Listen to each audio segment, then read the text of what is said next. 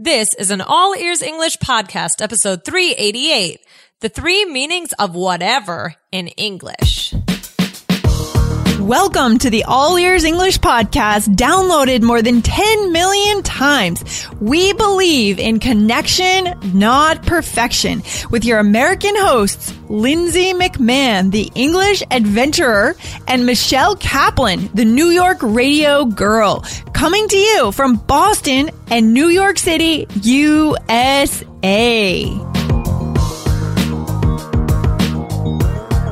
When you use the phrase whatever, tone of voice is key to getting your point across. Find out how to do it in today's episode.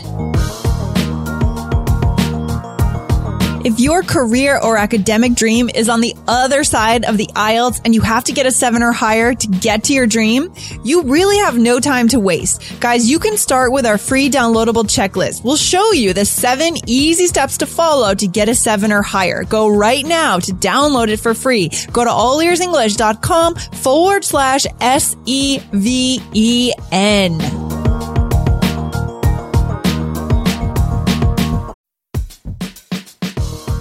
This podcast is sponsored by Indeed. As a business owner myself, I've learned that the most important key to success is having a great team.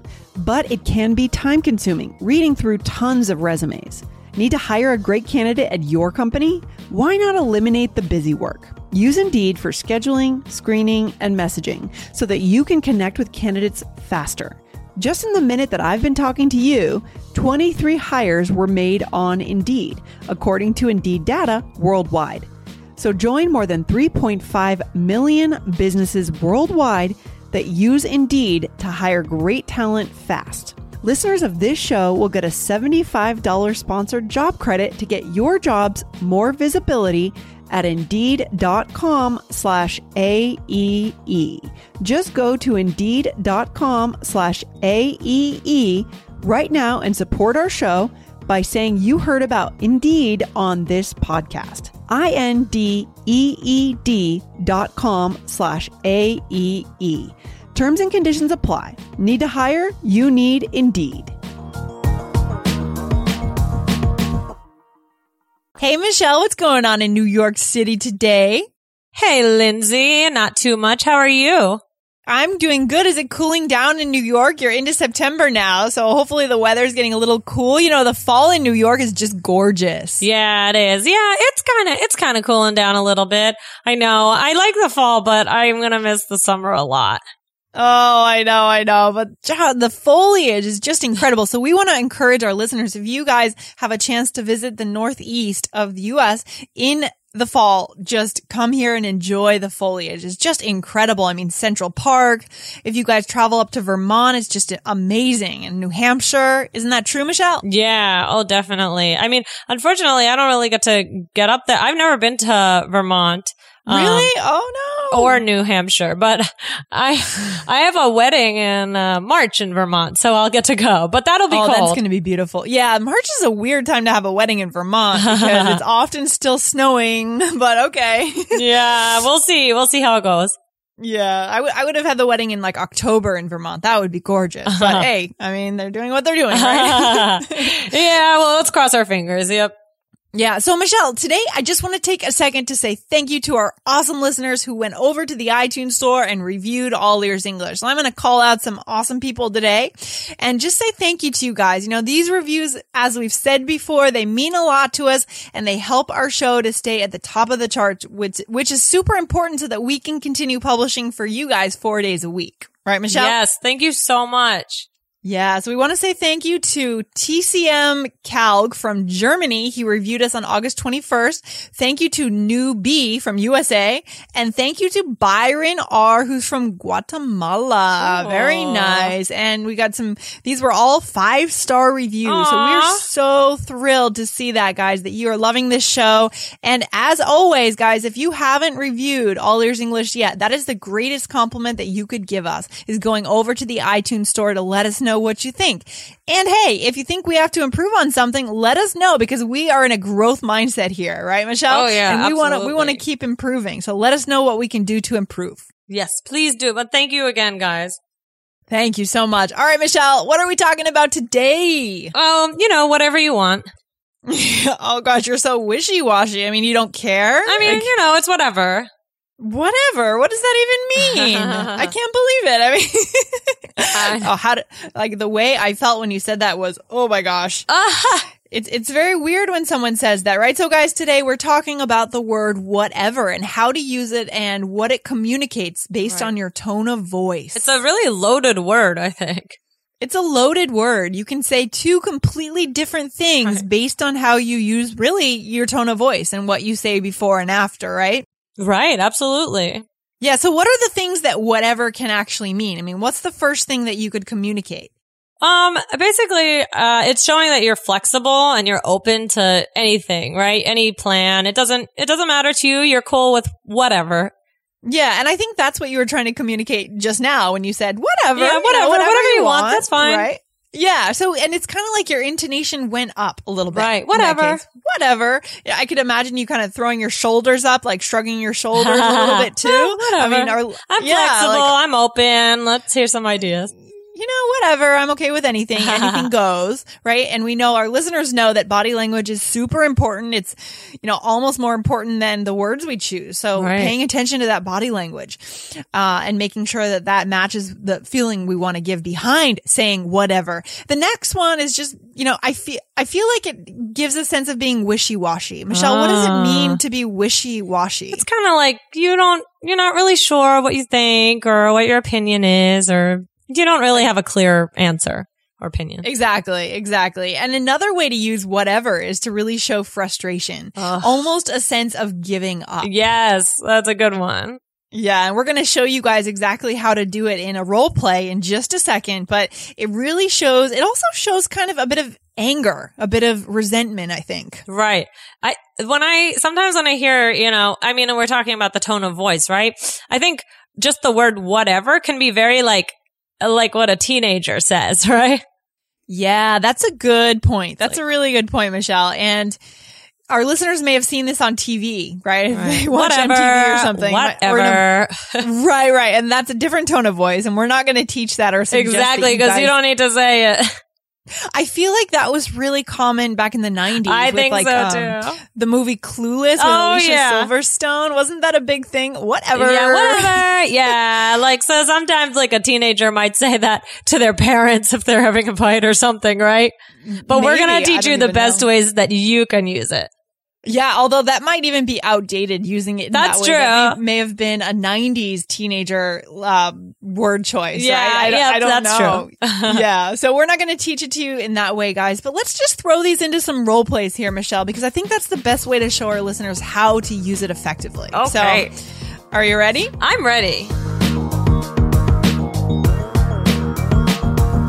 If you love All Ears English and you have some cool friends who also want to be inspired and motivated when they learn English, then share the show with your friends. Go into your iTunes app and click share. You can share it by email, by Twitter, Facebook, or text message. Please share All Ears English. Thanks, guys.